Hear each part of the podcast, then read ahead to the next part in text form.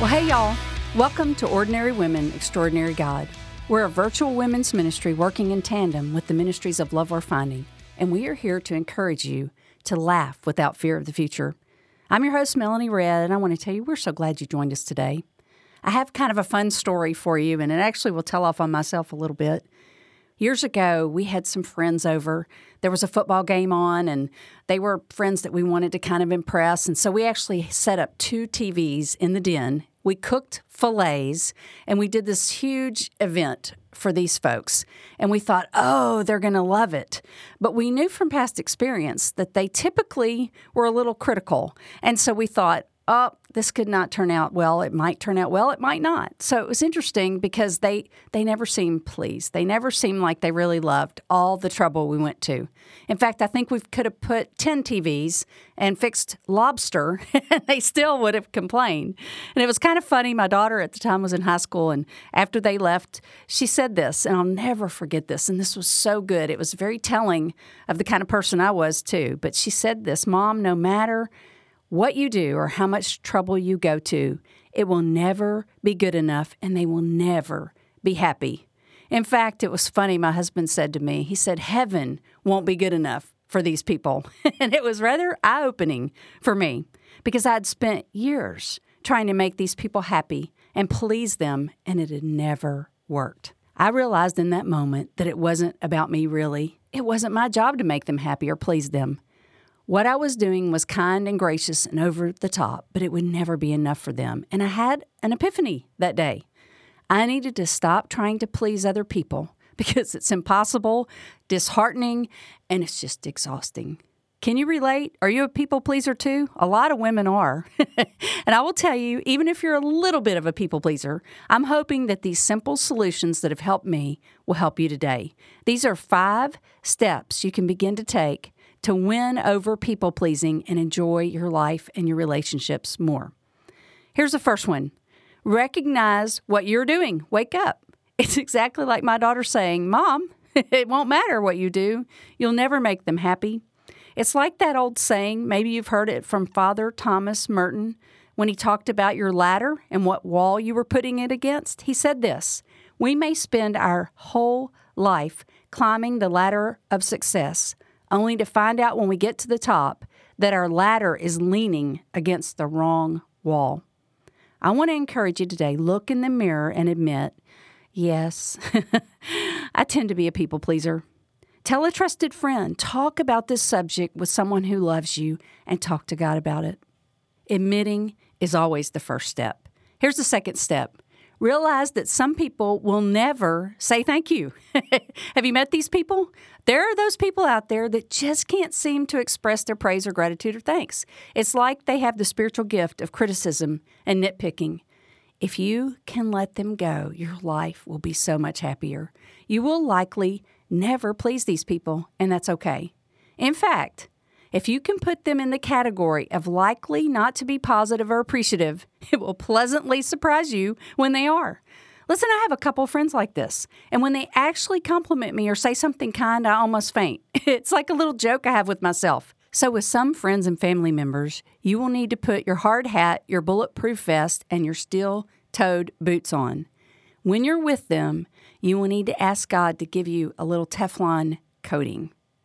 Then there's a third thing we can seek to please God above all else. Galatians 1:10 puts it this way: Am I now trying to win the approval of human beings or of God, or am I trying to please people? If I were still trying to please people, I would not be a servant of Christ. Pastor Adrian Rogers said this If you please God, it doesn't matter whom you displease. If you displease God, it doesn't matter whom you please. Isn't that good? So today, Begin to seek to please God more than anyone else. Seek His applause and His favor. Do everything you do for His honor and glory. As a child, I learned the verse 1 Corinthians 10:31.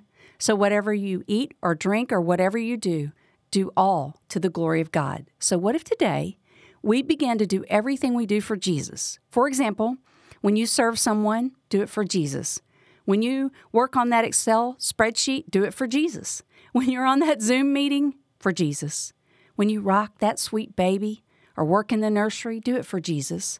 Even when you're grocery shopping or carpool driving, do it for Jesus. Even cooking dinner, do it as unto the Lord. It may sound silly, but that's what the Bible encourages us to do all for Him and all for His glory.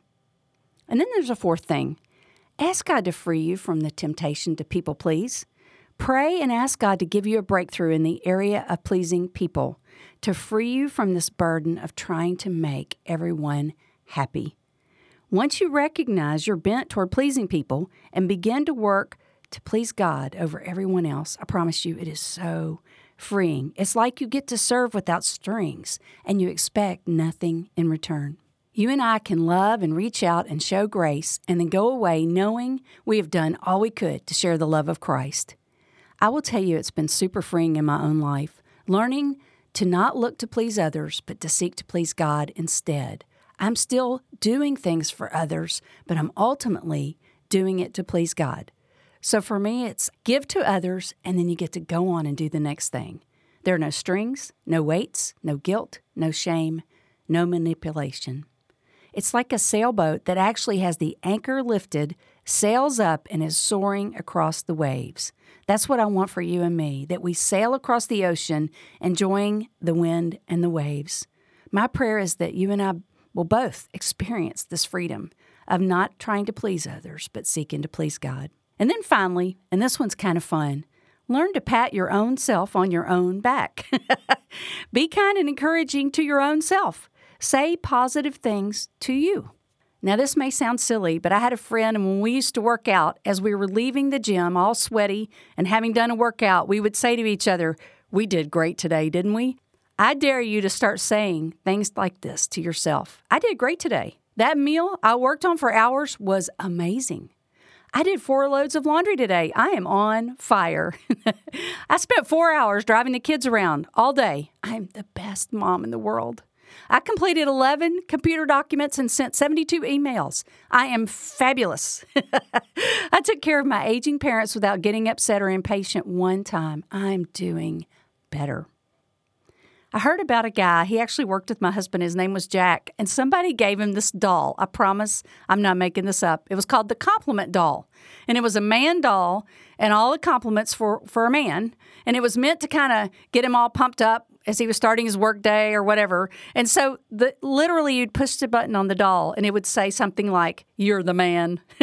or you push it again and it'd say, You look so fit today. Have you lost weight? And then there was another message, something like this You are so awesome. I can't believe how great you are. You know, maybe we all need one of these dolls. I would love to find one. I don't know. I've looked for one. And if you find one, let me know because I think it's so fun, the whole thought of it. But I want to tell you, it's okay to encourage yourself and to encourage yourself in the Lord. As we finish up today, let me run back through those five steps one more time, and I'll put them on the website. These are five steps to begin to win over people pleasing and enjoy your relationships more. I'm going to add a printable. You can actually go to our website. I'll, I'll share the link in the show notes, and you can download this and print it out and have it just for your own help and encouragement and education. Here they are. Number one, recognize you're a people pleaser. Just wake up and realize, yes, I'm trying to make too many people happy. Number two, realize that some people will never be happy. They just, you're not going to be able to please them and they won't say thank you.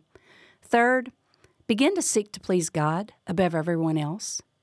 Fourth, ask God and your closest friends to help you to get free from this temptation to people please. And finally, learn to pat yourself on your own back and encourage yourself. My prayer for you and for me is that we will get free and live free. John 8:36 says, "So if the Son sets you free, you will be free indeed." That's my prayer. May we be free indeed and free to love and serve and please God and God alone. Could you use a little extra inspiration on this topic? I want to send you over to the Love Worth Finding website. There's a search page, which I'll link in the show notes. And if you will type in the word freedom, there are so many amazing free resources and sermons on this page that I believe will encourage you. Now, can I ask you for three favors before we go? First of all, we need some reviews. These are so important to the growth of our ministry. And if you'll leave a new review and send me a screenshot or a picture on your phone, I'm going to have something free sent to you. No strings attached. You leave a review, and I'll have something good sent your way. Second, would you tell someone else about our ministry? Just share. Let them know something you heard or read that encouraged you. Say, this might encourage you as well. And finally, I would love to hear from you. Send us a note, send us an email. You can get all our information in the show notes, and you can shoot me an email, prayer requests, an idea. We love to hear from you. And listen, if you're on social media, make a comment there or send me a message. I love to connect with people on social media. As we go, I want to encourage you to remember we are ordinary women pursuing an extraordinary God who dearly loves us, and in Him you and I can overcome that temptation to please other people.